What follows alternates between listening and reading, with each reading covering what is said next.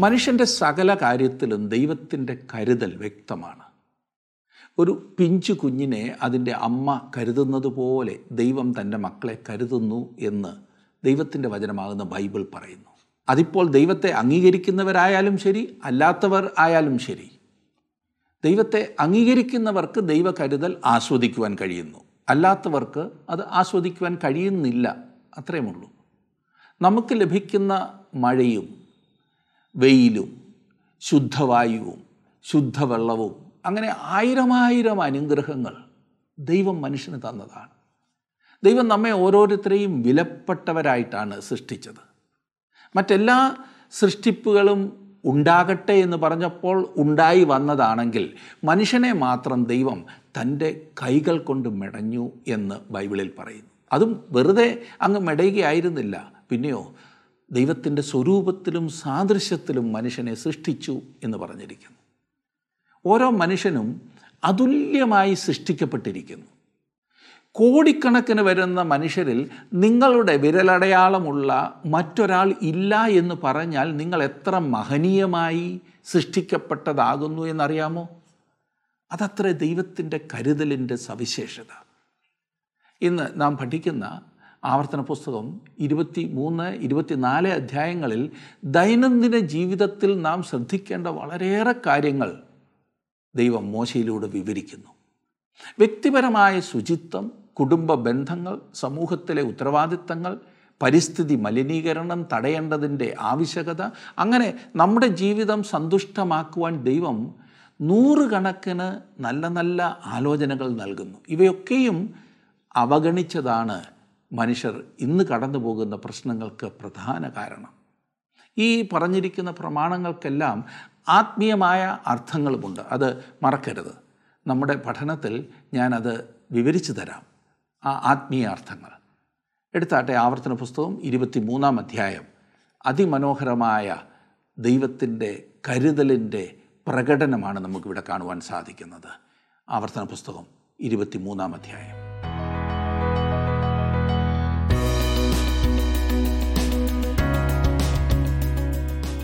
ആവർത്തന പുസ്തകം ഇരുപത്തിരണ്ടാം അധ്യായം വരെ നാം പഠിച്ചു കഴിഞ്ഞിരുന്നല്ലോ. ഇരുപത്തിമൂന്നാം അധ്യായത്തിലേക്ക് നാം വരുമ്പോൾ ലോകം ജഡം പിശാജ് എന്നീ വിഷയങ്ങളാണ് ഇതിൽ പ്രതിപാദിച്ചിരിക്കുന്നത്. ദൈനംദിന ജീവിതത്തെയും പരസ്പര ബന്ധങ്ങളെയും സംബന്ധിച്ച ഭാഗം ആവർത്തന പുസ്തകം ഇരുപത്തിമൂന്നാം അധ്യായത്തിൽ തുടങ്ങുകയാണ് ചെയ്യുന്നത്. ദിനംതോറും എന്നല്ല നിമിഷം തോറും ഒരു വിശ്വാസി അഭിമുഖീകരിക്കേണ്ടതായ മൂന്ന് ശത്രുക്കൾ ലോകം ജഡം പിശാജ് എന്നിവയാണ്. ഇരുപത്തിമൂന്നാം അധ്യായത്തിന്റെ ആദ്യ വാക്യത്തിൽ നാം വായിക്കുന്നത് ഷണ്ണനോ ചിന്നലിംഗനോ യഹോവയുടെ സഭയിൽ പ്രവേശിക്കരുത്. ഇത് തികച്ചും അസാധാരണമായ ഒരു നിയമമാണ്. ദൈവം എന്താണ് ഇതിൽ കൂടി നമ്മെ പഠിപ്പിക്കുവാൻ ആഗ്രഹിക്കുന്നത്? ഇവിടെ സന്യാസ ജീവിതത്തെയാണ് സൂചിപ്പിക്കുന്നത് എന്നത്രേ ചിന്തിക്കേണ്ടത്. ദൈവം അതിനെ എതിർക്കുകയാണ് ചെയ്യുന്നത്. യൂറോപ്പിലും ഏഷ്യയിലും ഈ ലോകപരമായ കാര്യത്തിൽ നിന്നും ഒഴിഞ്ഞു മാറി സന്യാസ ജീവിതം നയിക്കുന്നതിനുള്ള വ്യഗ്രത ഒരു കാലത്തുണ്ടായിരുന്നു. അവർ ലോകത്തിൽ നിന്നും മാറി ആശ്രമങ്ങളിൽ ജീവിക്കുവാൻ തുടങ്ങി എന്നാണ് ചിന്തിച്ചത്. എന്നാൽ ഇത് ദൈവം ആഗ്രഹിക്കുന്ന കാര്യമല്ല എന്ന് ഞാൻ ഓർപ്പിക്കട്ടെ. തങ്ങളുടെ സാഹചര്യങ്ങളിൽ നിന്നെല്ലാം ഒളിച്ചോടി വേർപെട്ട ജീവിതം നയിക്കുന്നവർ ഈ അങ്ങനെ സ്വയം വിശേഷിപ്പിക്കുന്നവർ നമ്മുടെ സമൂഹങ്ങളിൽ ഇന്ന് വളരെയുണ്ട്. നാക്ക് വളച്ചാൽ അവർക്ക് പറയുവാനുള്ളത് വേർപാടും വേർപാടും മാത്രമാണ്. എന്നാൽ വേർപാടിന്റെ പ്രാഥമിക പാഠങ്ങൾ പോലും അവർക്കറിയില്ല എന്നത് അത്ര വിചിത്രം. ഈ വേർപെട്ടവരെന്ന് സ്വയം വിശേഷിപ്പിക്കുന്നവരിൽ ഭൂരിപക്ഷത്തിലും സന്തോഷത്തിന്റെ കണിക പോലും കാണാറില്ല എന്നതാണ് ഭയങ്കരം. അവരുടെ ചിന്ത ഞങ്ങൾക്കിതൊന്നും ആസ്വദിക്കുവാൻ പറഞ്ഞിട്ടില്ലല്ലോ എന്തൊരു കഷ്ടം പിടിച്ച ജീവിതമാണ് ഞങ്ങളുടേത് എന്നത്രേ. ഇവരിൽ പലരും അപകടകാരികളാകുന്നു എന്ന് ഞാൻ മനസ്സിലാക്കിയിട്ടുണ്ട്. അവർ വളരെ ഭക്തരായി കാണപ്പെടും എന്തെങ്കിലും ലോകപ്രകാരമുള്ള കാര്യം അവരുടെ മുൻപിൽ വെച്ച് പറഞ്ഞാൽ ആകെ ഞെട്ടിത്തെറിച്ചതുപോലെ കാണപ്പെടും. അയ്യോ എന്തൊരശുദ്ധി! എന്നാണ് ഈ പറയുന്നവർ തന്നെ ചിന്തിക്കുന്നതും പറയുന്നതും. എന്നാൽ ഏറ്റവും താണതരത്തിൽ ഏഷണി പറയുന്നവരും തങ്ങളുടെ ഇടപാടുകളിൽ സത്യസന്ധരല്ലാത്തവരുമായി ഇവരെ പലപ്പോഴും കാണപ്പെടാം. സന്യാസത്തിനെതിരായി ദൈവം മുന്നറിയിപ്പ് നൽകുന്നു. അതുപോലെയുള്ള കാര്യങ്ങൾ അവൻ ഒരിക്കലും അംഗീകരിക്കുന്നില്ല. ഇനിയും രണ്ടാം വാക്യത്തിൽ നാം കാണുന്നത് കൗലിടയൻ യഹോവയുടെ സഭയിൽ പ്രവേശിക്കരുത്. അവന്റെ പത്താം തലമുറ പോലും യഹോവയുടെ സഭയിൽ പ്രവേശിക്കരുത്. ഇവിടെ ശക്തമായ വാക്കുകളാണ് ദൈവം ഉപയോഗിച്ചിരിക്കുന്നത്. വേശിയുടെ മക്കൾക്ക് യഹോവയുടെ സഭയിൽ പ്രവേശിക്കുവാനുള്ള അനുവാദമില്ലായിരുന്നു. ഇതിൽ നിന്ന് നമുക്ക് എന്താണ് പഠിക്കുവാനുള്ളത്? ഒരു ദൈവ പൈതലായി തീരുവാൻ നാം വീണ്ടും ജനിക്കേണ്ടതാണ് എന്നതത്ര ഇവിടുത്തെ പാഠം. ഒരാൾക്ക് വീണ്ടും ജനനം പ്രാപിക്കാതെ തന്നെ മതഭക്തനായി ജീവിക്കാവുന്നതാണ്. അങ്ങനെയുള്ള ഒരാൾ ദൈവ പൈതലേ അല്ല. ആ കാര്യം ദൈവം വ്യക്തമാക്കുന്നു. നിക്കോദിമോസ് ഒരു പരീശനും മതഭക്തനും ജനത്തിന്റെ പ്രമാണിയുമായിരുന്നു. എന്നിട്ടും ആ മനുഷ്യൻ വീണ്ടും ജനിക്കേണ്ടതാണെന്ന് നമ്മുടെ കർത്താവ് അവനോട് പറഞ്ഞു. അത് മനസ്സിലാക്കി കൊടുക്കുവാൻ നമ്മുടെ കർത്താവ് നിക്കോദിമോസുമായി സംഭാഷണം നടത്തുന്നതായി യോഹനാന്റെ സുവിശേഷം മൂന്നാം അധ്യായത്തിൽ നാം വായിക്കുന്നുവല്ലോ. യഥാർത്ഥ മകനല്ലാത്തവൻ യഹോവയുടെ സഭയിൽ പ്രവേശിക്കയില്ല എന്ന് അതായത് സ്വർഗരാജ്യത്തിന് അവകാശിയാകെയില്ല എന്ന് ദൈവം പറയുന്നു. ദൈവത്തിന് അപ്രകാരമുള്ള മക്കളില്ല. വീണ്ടും ജനനത്താൽ യഥാർത്ഥ മക്കളായി തീർന്ന മക്കളെ ദൈവത്തിനുള്ളൂ. താങ്കൾ താങ്കളോട് തന്നെ ചോദിക്കേണ്ടതായ ഒരു നല്ല ചോദ്യമുണ്ട്. അതെ താങ്കൾ വീണ്ടും ജനിച്ചവനാണോ എന്നുള്ളതാണ് ആ ചോദ്യം. ക്രിസ്തുവിനെ താങ്കളെ രക്ഷകനായി താങ്കൾ സ്വീകരിച്ചിട്ടുണ്ട്. അവനെ കൈക്കൊണ്ട് അവന്റെ നാമത്തിൽ വിശ്വസിക്കുന്ന ഏവർക്കും ദൈവമക്കളാകുവാൻ അവൻ അധികാരം കൊടുത്തു. അവർ രക്തത്തിൽ നിന്നല്ല ജഡത്തിന്റെ ഇഷ്ടത്താലല്ല. പുരുഷന്റെ ഇഷ്ടത്താലുമല്ല. ദൈവത്തിൽ നിന്നത്ര ജനിച്ചത്. യോഹനാന്റെ സുവിശേഷം ഒന്നാം അധ്യായത്തിന്റെ പന്ത്രണ്ടും പതിമൂന്നും വാക്യങ്ങളാണ് ഞാൻ വായിച്ചത്. ഒരു യഥാർത്ഥ മകൻ എന്ന യോഗ്യത താങ്കൾക്കുണ്ടോ സുഹൃത്തെ? താങ്കൾ എത്ര കർമാനുഷ്ഠാനങ്ങളിൽ കൂടി കടന്നുപോയിട്ടുണ്ട് എന്നതോ എത്ര പള്ളിയിൽ താങ്കൾ അംഗമായിരുന്നിട്ടുണ്ട് എന്നോ താങ്കൾ എത്ര മതഭക്തനാകുന്നു എന്നോ ഉള്ളതല്ല പ്രധാനപ്പെട്ട കാര്യം. താങ്കൾ രാജാവിന്റെ പൈതലല്ലെങ്കിൽ താങ്കൾ കൗലുടയനത്രേ. ഇത് ദൈവവചനം വളരെ വ്യക്തമാക്കുന്നു. മൂന്നും നാലും വാക്യങ്ങളിൽ നാം കാണുന്നത് ഒരു അമ്മോന്യനോ മോവാബ്യനോ യഹോവയുടെ സഭയിൽ പ്രവേശിക്കരുത്. അവരുടെ പത്താം തലമുറ പോലും ഒരു നാളും യഹോവയുടെ സഭയിൽ പ്രവേശിക്കരുത്. നിങ്ങൾ മിശ്രീമിൽ നിന്ന് വരുമ്പോൾ അവർ അപ്പവും വെള്ളവും കൊണ്ട് വഴിയിൽ നിങ്ങളെ വന്നെതിരേൽക്കായിക കൊണ്ടും നിന്നെ ശപിപ്പാൻ അവർ മെസപ്പൊത്തൂമിയിലെ പെഥോരിൽ നിന്ന് ബയോറിന്റെ മകനായ ബിലയാമിനെ നിനക്ക് വിരോധമായി കൂലിക്ക് വിളിപ്പിച്ചതുകൊണ്ടും തന്നെ. അമ്മോന്യരും മൊവാബ്യരും ഏറ്റവും അധപ്പതിച്ച നിലയിൽ ജീവിച്ചിരുന്ന ജാതികളായിരുന്നു എന്ന് ഭൂഗർഭ ഗവേഷകന്മാർ കണ്ടുപിടിച്ചിട്ടുണ്ട്. ബാലിന്റെ ചെറിയ പ്രതിമകളിൽ അനേകം അവർ കണ്ടെടുത്തിട്ടുണ്ട്. യഹോവയുടെ സഭയിൽ പ്രവേശിക്കുവാൻ അതെ തെറ്റായ ആരാധനക്കാർക്ക് ഒരിക്കലും അവകാശമില്ലായിരുന്നു. എങ്ങനെ ഒരാൾക്ക് തെറ്റായ മതത്തെ തിരിച്ചറിയുവാൻ കഴിയും? അവരുടെ ഫലം കൊണ്ട് നിങ്ങൾ അവരെ തിരിച്ചറിയും എന്ന് ദൈവത്തിന്റെ വചനം പറയുന്നു. അതെ മിശ്രൈമിൽ നിന്ന് ഇവർ വരുമ്പോൾ അപ്പവും വെള്ളവും കൊണ്ട് അവർ നിങ്ങളെ എതിരേറ്റു വന്നില്ല. ഇതാണ് അതിന്റെ തെളിവ്. അതുപോലെ തന്നെ ഇസ്രായേൽ മക്കളെ ശപിക്കുവാൻ അവർ ബിലയാമിനെ കൂലിക്ക് വിളിക്കുകയും ചെയ്തു. അഞ്ചും ആറും വാക്യങ്ങളിലേക്ക് വരുമ്പോൾ നാം കാണുന്നത് ഇരുപത്തിമൂന്നാം അധ്യായത്തിൽ തന്നെയാണ് നാം അഞ്ചും ആറും വാക്യങ്ങൾ. എന്നാൽ ബിലയാമിന് ചെവി കൊടുപ്പാൻ നിന്റെ ദൈവമായ യഹോവയ്ക്ക് മനസ്സിലായിരുന്നു. നിന്റെ ദൈവമായ യഹോവ നിന്നെ സ്നേഹിച്ചതുകൊണ്ട്. നിന്റെ ദൈവമായ യഹോവ ശാപം നിനക്ക് അനുഗ്രഹമാക്കി തീർത്തു. ആകയാൽ നിന്റെ ആയുഷ്കാലത്ത് ഒരിക്കലും അവരുടെ സമാധാനത്തിനും ഗുണത്തിനും വേണ്ടി ചിന്തിക്കരുത്. ദൈവം വളരെ കർക്കശമായി സംസാരിക്കുന്നു എന്ന് തോന്നിയേക്കാം ഇല്ലേ? അങ്ങനെ വേണമല്ലോ. ഇത് വളരെ കഠിനമായ വാക്കുകളാണ്. എന്നാൽ തെറ്റായ മതങ്ങളുമായുള്ള കൂട്ടുകെട്ടിനെതിരായുള്ള മുന്നറിയിപ്പാണ് ഇവിടെ കാണുന്നത്. അവയുടെ ഉൽപ്പത്തി പൈശാചികമാണ്. പിശാചിന് യഹോവയുടെ സഭയിൽ പ്രവേശിക്കുവാൻ അവകാശമില്ലായിരുന്നു. മറ്റെന്തിനേക്കാളുമേറെ ലോകത്തെ നശിപ്പിച്ചത് ഈ പാഷാണ മതങ്ങളാണ്. ശരിയായതെന്ന് നമുക്ക് തോന്നത്തക്ക വിധത്തിൽ മുഖംമൂടി ധരിച്ച പാഷാണ മതങ്ങൾ. തെറ്റിയ പഠിപ്പീരുകളുമായി ഇറങ്ങിത്തിരിച്ചിട്ടുള്ളവർ ഇവർ സാത്താന്റെ കിങ്കരന്മാരാണ്. മനോഹരമായ ഒരു ആലയം തലയുയർത്തി നിൽക്കുന്ന ഗോപുരമുള്ളത്. ശ്രുതിമധുരമായി പാടുന്ന ഗായക സംഘമുള്ളത് സാത്താന്റെ ഗുഹയായിരിക്കുവാൻ സാധ്യതയുള്ളത് അത്രേ എല്ലാം അങ്ങനെയാണെന്നല്ല ഞാൻ പറഞ്ഞത്. അത് സാത്താന്റെ ഗുഹയായിരിക്കുവാൻ സാധ്യതയുണ്ട്. അതെ തെറ്റായ മതങ്ങളെ നാം സൂക്ഷിക്കേണ്ടതാണ്. യഹോവയുടെ സഭയിൽ തെറ്റായ മതത്തിന് യാതൊരു സ്ഥാനവുമില്ല. ദുരുപദേശത്തിന് യാതൊരു സ്ഥാനവുമില്ല. ദൈവവചനത്തിൽ നിന്നും വ്യതിചലിച്ചു പോകുന്നവരെ സഭയിൽ നിന്നും വെളിയിലാക്കേണ്ടതാണ്. ഇന്ന് ഏത് വിധത്തിലുള്ളവർക്കും ചേക്കേറുവാൻ പറ്റിയ ഇടമാണ് ക്രിസ്തീയ സഭ എന്ന സ്ഥിതിവിശേഷമാണ് നാം കാണുന്നത്. ആരെയും ഉൾക്കൊള്ളുന്ന പ്രവണത. ആത്മീകമായി മുന്നേറിപ്പോകുന്നവരെ തള്ളിയാലും ലോകക്കാരെ അല്ലെങ്കിൽ പാപത്തിനടിമപ്പെട്ട് ജീവിക്കുന്നവരെ ചേർത്ത് കൊണ്ടുപോകുന്ന സാത്താന്റെ ആലയങ്ങൾ.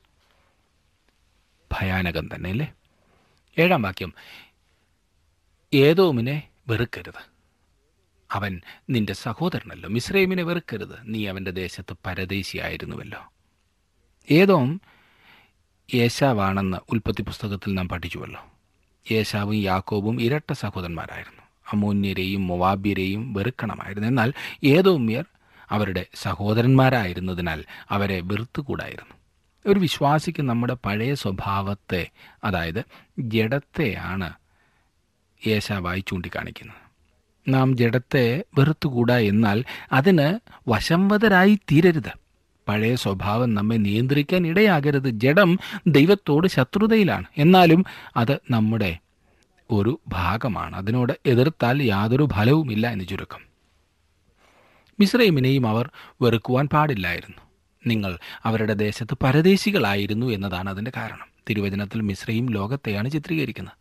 ലോകത്തെയും ലോകത്തിലുള്ളതിനെയും സ്നേഹിക്കരുത്. ഒരുവൻ ലോകത്തെ സ്നേഹിക്കുന്നുവെങ്കിൽ അവനിൽ പിതാവിന്റെ സ്നേഹമില്ല എന്ന് ഒന്ന് യോഹനൻ രണ്ടിന്റെ പതിനഞ്ചിൽ നാം വായിക്കുന്നു. ലോകത്തിലെ കാര്യങ്ങളൊക്കെ നമുക്ക് ആവശ്യമാണ്. എന്നാൽ നാം ലോകപ്രകാരമുള്ള കാര്യങ്ങളെ അമിതമായി സ്നേഹിക്കരുത്. ഞാനും നിങ്ങളും ഇവിടെ അന്യന്മാരും പരദേശികളുമാണ്. നാം ഈ ലോകത്തിൽ കൂടി കടന്നു പോകുന്ന വെറും യാത്രക്കാർ മാത്രമാണ്. താങ്കളുടെ വിലപ്പെട്ട നിർദ്ദേശങ്ങളും അഭിപ്രായങ്ങളും പ്രാർത്ഥനാ വിഷയങ്ങളും ഇന്ന് തന്നെ ഞങ്ങളെ വിളിച്ചറിയിക്കുക. വിളിക്കേണ്ട number eight two eight one three eight four four five five.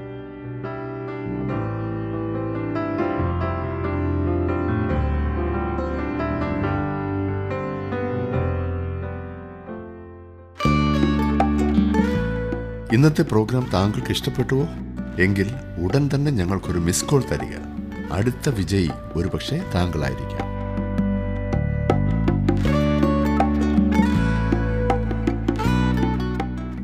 ഒൻപത് മുതലുള്ള വാക്യങ്ങളിൽ ശുചിത്വത്തെ സംബന്ധിച്ച കാര്യങ്ങളാണ് പറഞ്ഞിരിക്കുന്നത്. യുദ്ധക്കളത്തിൽ ആയിരിക്കുമ്പോഴും അവർ പാളയം ശുചിയായി സൂക്ഷിക്കണമായിരുന്നു എന്ന് ഇവിടെ കാണുവാൻ കഴിയുന്നു. ഇരുപത്തിമൂന്നാം അധ്യായത്തിന്റെ പന്ത്രണ്ടും പതിമൂന്നും വാക്യങ്ങളിൽ. ശുചീകരണ കാര്യത്തിൽ ദൈവത്തിന് വളരെയേറെ താല്പര്യമുണ്ടായിരുന്നു. ക്രിസ്തീയത്വം എവിടെല്ലാം കടന്നു ചെന്നിട്ടുണ്ടോ അവിടെല്ലാം ശുചീകരണത്തിന്റെ കാര്യത്തിൽ പുരോഗമനം ഉണ്ടായിട്ടുണ്ട് എന്നത് വാസ്തവമായ കാര്യമാണ്. മലിനീകരണത്തെക്കുറിച്ച് ഇക്കാലത്ത് നാം വളരെയധികം കാര്യങ്ങൾ പറഞ്ഞു കേൾക്കാറുണ്ട്. അതെ നാം ഈ പ്രപഞ്ചത്തെ മലിനമാക്കി തീർത്തിരിക്കുന്നു. ആരാണ് മലിനമാക്കിയത്? ദൈവമാണോ? ദൈവമല്ല അപ്രകാരം ചെയ്തത്. അവൻ നമുക്ക് ശുദ്ധമായ അരുവികളും ശുദ്ധമായ വായുവും ശുദ്ധജലവും നൽകിയിട്ടുണ്ട്. പാപമാണ്. പാപിയായ മനുഷ്യനാണ് ഇന്ന് ഈ ഭൂമിയെ മലിനമാക്കുന്നത്. എനിക്കല്പം ശുദ്ധജലം കിട്ടിയാൽ സന്തോഷം. എന്നിട്ട് ഞാൻ ബാക്കിയുള്ളത് എങ്ങനെയെങ്കിലും മലിനമാക്കുവാൻ ശ്രമിക്കുകയാണ്. ദൈവം നൽകിയിരിക്കുന്ന നിയമങ്ങൾ പാലിക്കുവാൻ മനുഷ്യർ തയ്യാറാകുമെങ്കിൽ ഈ ഭൂമി ശുചിത്വമുള്ള ഒരു സ്ഥലമായിരിക്കുമായിരുന്നു. പതിനാലാം വാക്യത്തിൽ നാം വായിക്കുന്നു നിന്റെ ദൈവമായ യഹോവ നിന്നെ രക്ഷിപ്പാനും ശത്രുക്കളെ നിനക്ക് ഏൽപ്പിച്ചു തരുവാനും നിന്റെ പാളയത്തിന്റെ മധ്യം നടക്കുന്നു. നിങ്ങൾ വൃത്തികേട് കണ്ടിട്ട് അവൻ നിന്നെ വിട്ടകലാതിരിപ്പാൻ നിന്റെ പാളയം ശുദ്ധിയുള്ളതായിരിക്കണം. ശുചിത്വത്തിന്റെ കാര്യത്തിൽ ദൈവം അതീവ താല്പര്യം കാണിക്കുന്നു. ദൈവവിശ്വാസി തീർച്ചയായും വളരെയേറെ വൃത്തിയുള്ളവനായിരിക്കണം. ദൈവവിശ്വാസം കഴിഞ്ഞാൽ ശുചീകരണത്തിനാണ് അടുത്ത സ്ഥാനമെന്ന് ആരോ ഒരു മഹാൻ പറഞ്ഞിട്ടുള്ളത്. എത്രയോ വാസ്തവമാണ്. ശുചീകരണം തന്നെ ദൈവഭക്തിയുടെ ഒരു ഭാഗമാണെന്നത്രേ ഞാൻ ചിന്തിക്കുന്നത്. നമ്മുടെ ശരീരം നമ്മുടെ ചുറ്റുപാട് നമ്മുടെ സാഹചര്യം നമ്മുടെ വിചാരം പ്രവർത്തനം ഇവയെല്ലാം ശുദ്ധമായിരിക്കണമെന്നത്ര ദൈവം നമ്മെക്കുറിച്ച് ആഗ്രഹിക്കുന്നത്. അതെ ദൈവത്തെ ആരാധിക്കുന്ന ഇടം പ്രത്യേകിച്ചും വളരെയേറെ അടുക്കും ചിട്ടയും ശുദ്ധിയുമുള്ളതായിരിക്കണം. നമ്മുടെ ഭവനങ്ങൾ വളരെയേറെ വൃത്തിയോടെ നാം സൂക്ഷിക്കണം. കാരണം നമ്മുടെ ഭവനങ്ങളിൽ ദൈവം വസിക്കുന്നു.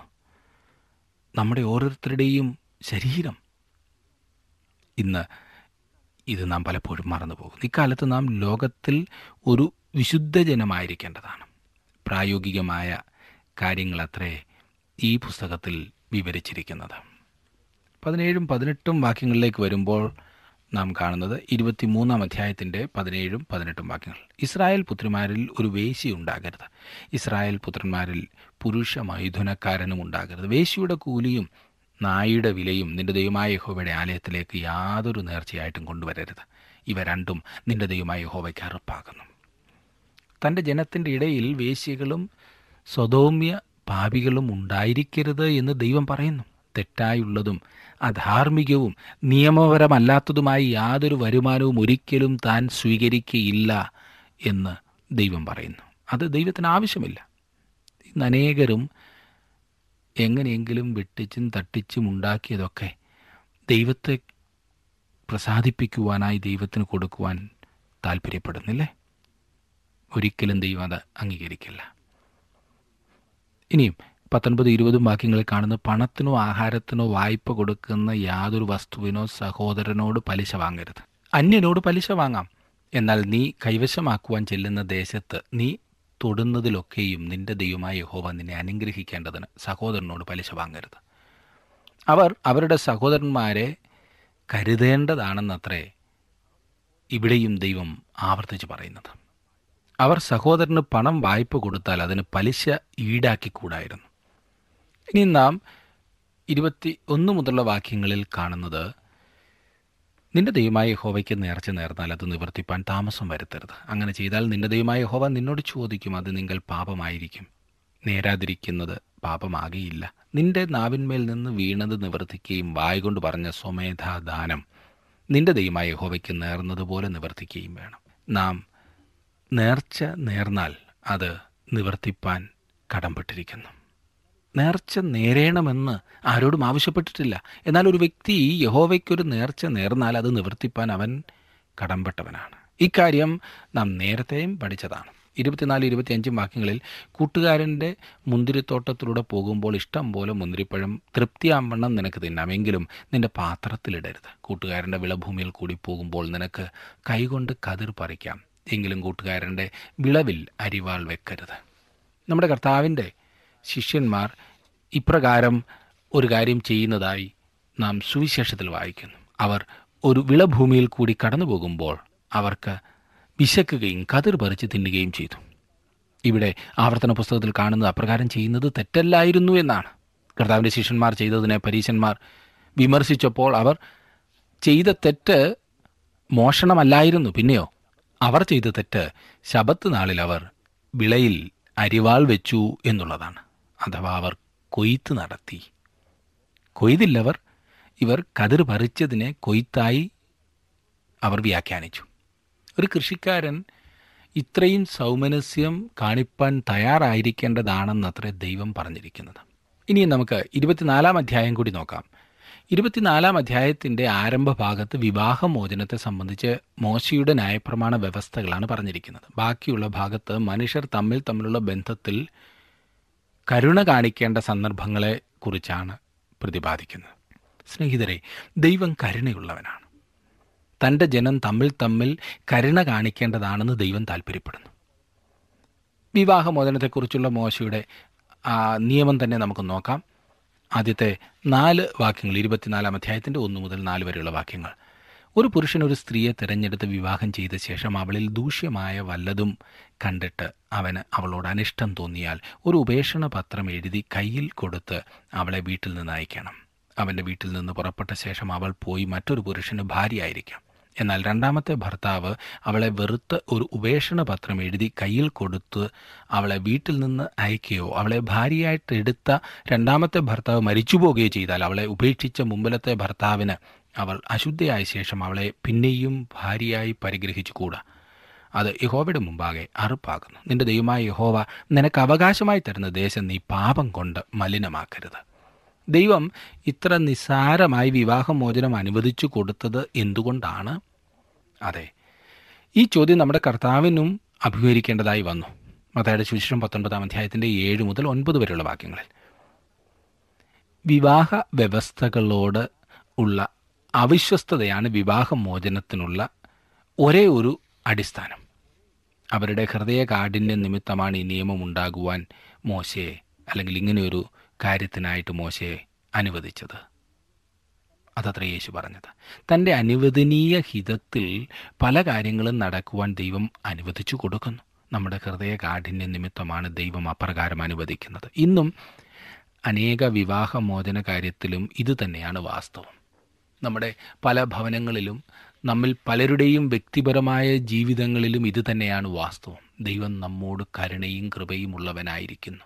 അവന്റെ ഹിതത്തിൽ പെടാത്ത പല കാര്യങ്ങളും നമ്മുടെ ജീവിതത്തിൽ സംഭവിക്കുവാൻ അവൻ അനുവദിക്കുന്നു. അവന്റെ അനുവദനീയമായ ഹിതത്തിൽ കൂടിയാണ് ദൈവത്തിന്റെ കൃപ നമുക്ക് വെളിപ്പെടുന്നത്. അഞ്ചാം വാക്യത്തിൽ നാം കാണുന്നത് ഒരു പുരുഷൻ പുതുതായി ഒരു സ്ത്രീയെ പരിഗ്രഹിച്ചിരിക്കുമ്പോൾ അവൻ യുദ്ധത്തിന് പോകരുത്. അവന്റെ മേൽ യാതൊരു ഭാരവും വെക്കരുത്. അവൻ ഒരു സംവത്സരത്തേക്ക് വീട്ടിൽ സ്വതന്ത്രനായിരുന്ന് താൻ പരിഗ്രഹിച്ച ഭാര്യയെ സന്തോഷിപ്പിക്കണം.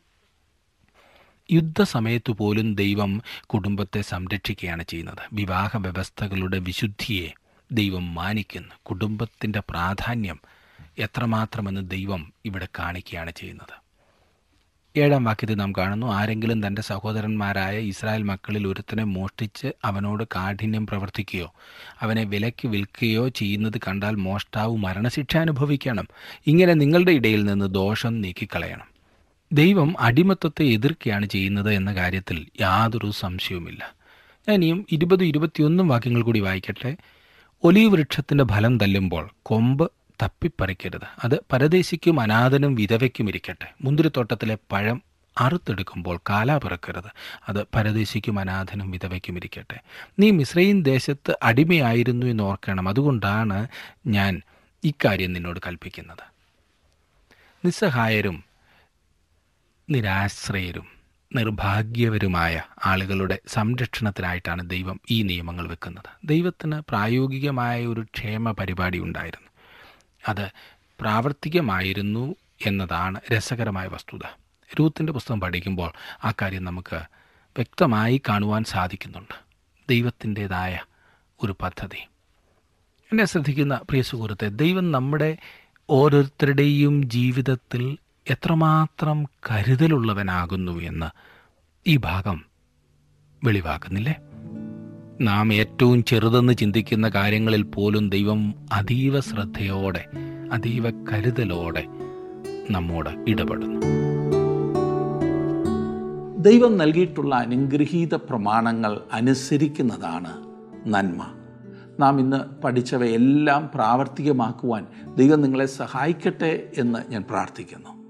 ദൈവം നിങ്ങളുടെ ഓരോ പ്രവർത്തനത്തോടും കൂടെ ഇരുന്ന് അനുഗ്രഹിക്കുവാൻ ഞാൻ പ്രാർത്ഥിക്കുന്നു.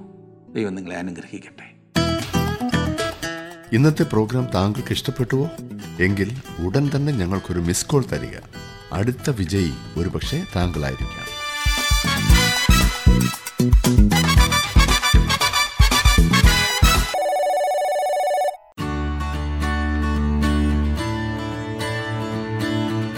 ടി ഡബ്ല്യു ആർ ജീവസന്ദേശം ബൈബിൾ പഠനങ്ങൾ അടങ്ങിയ മീഡിയ പ്ലെയർ ലഭ്യമാണ്. ഇത് ആവശ്യമുള്ളവർ സ്ക്രീനിൽ കാണുന്ന നമ്പറുകളിൽ ഞങ്ങളുമായി ബന്ധപ്പെടുക.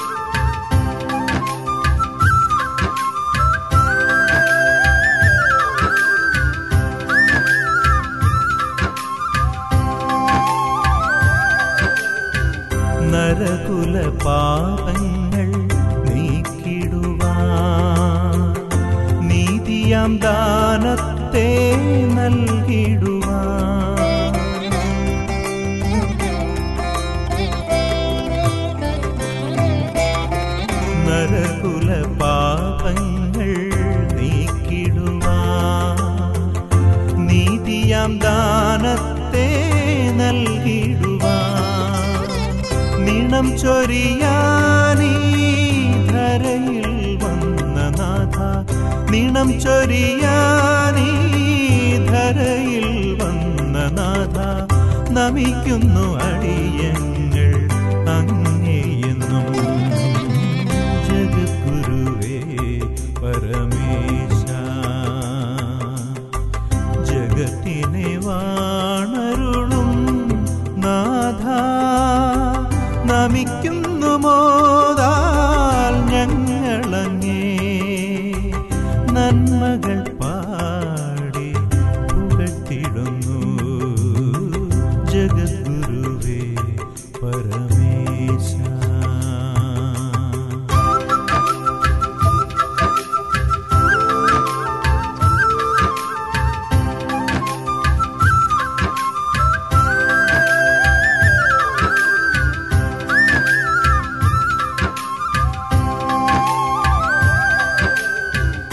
മഹിമയുടെ നെൽവിൺകൂടാരത്തെ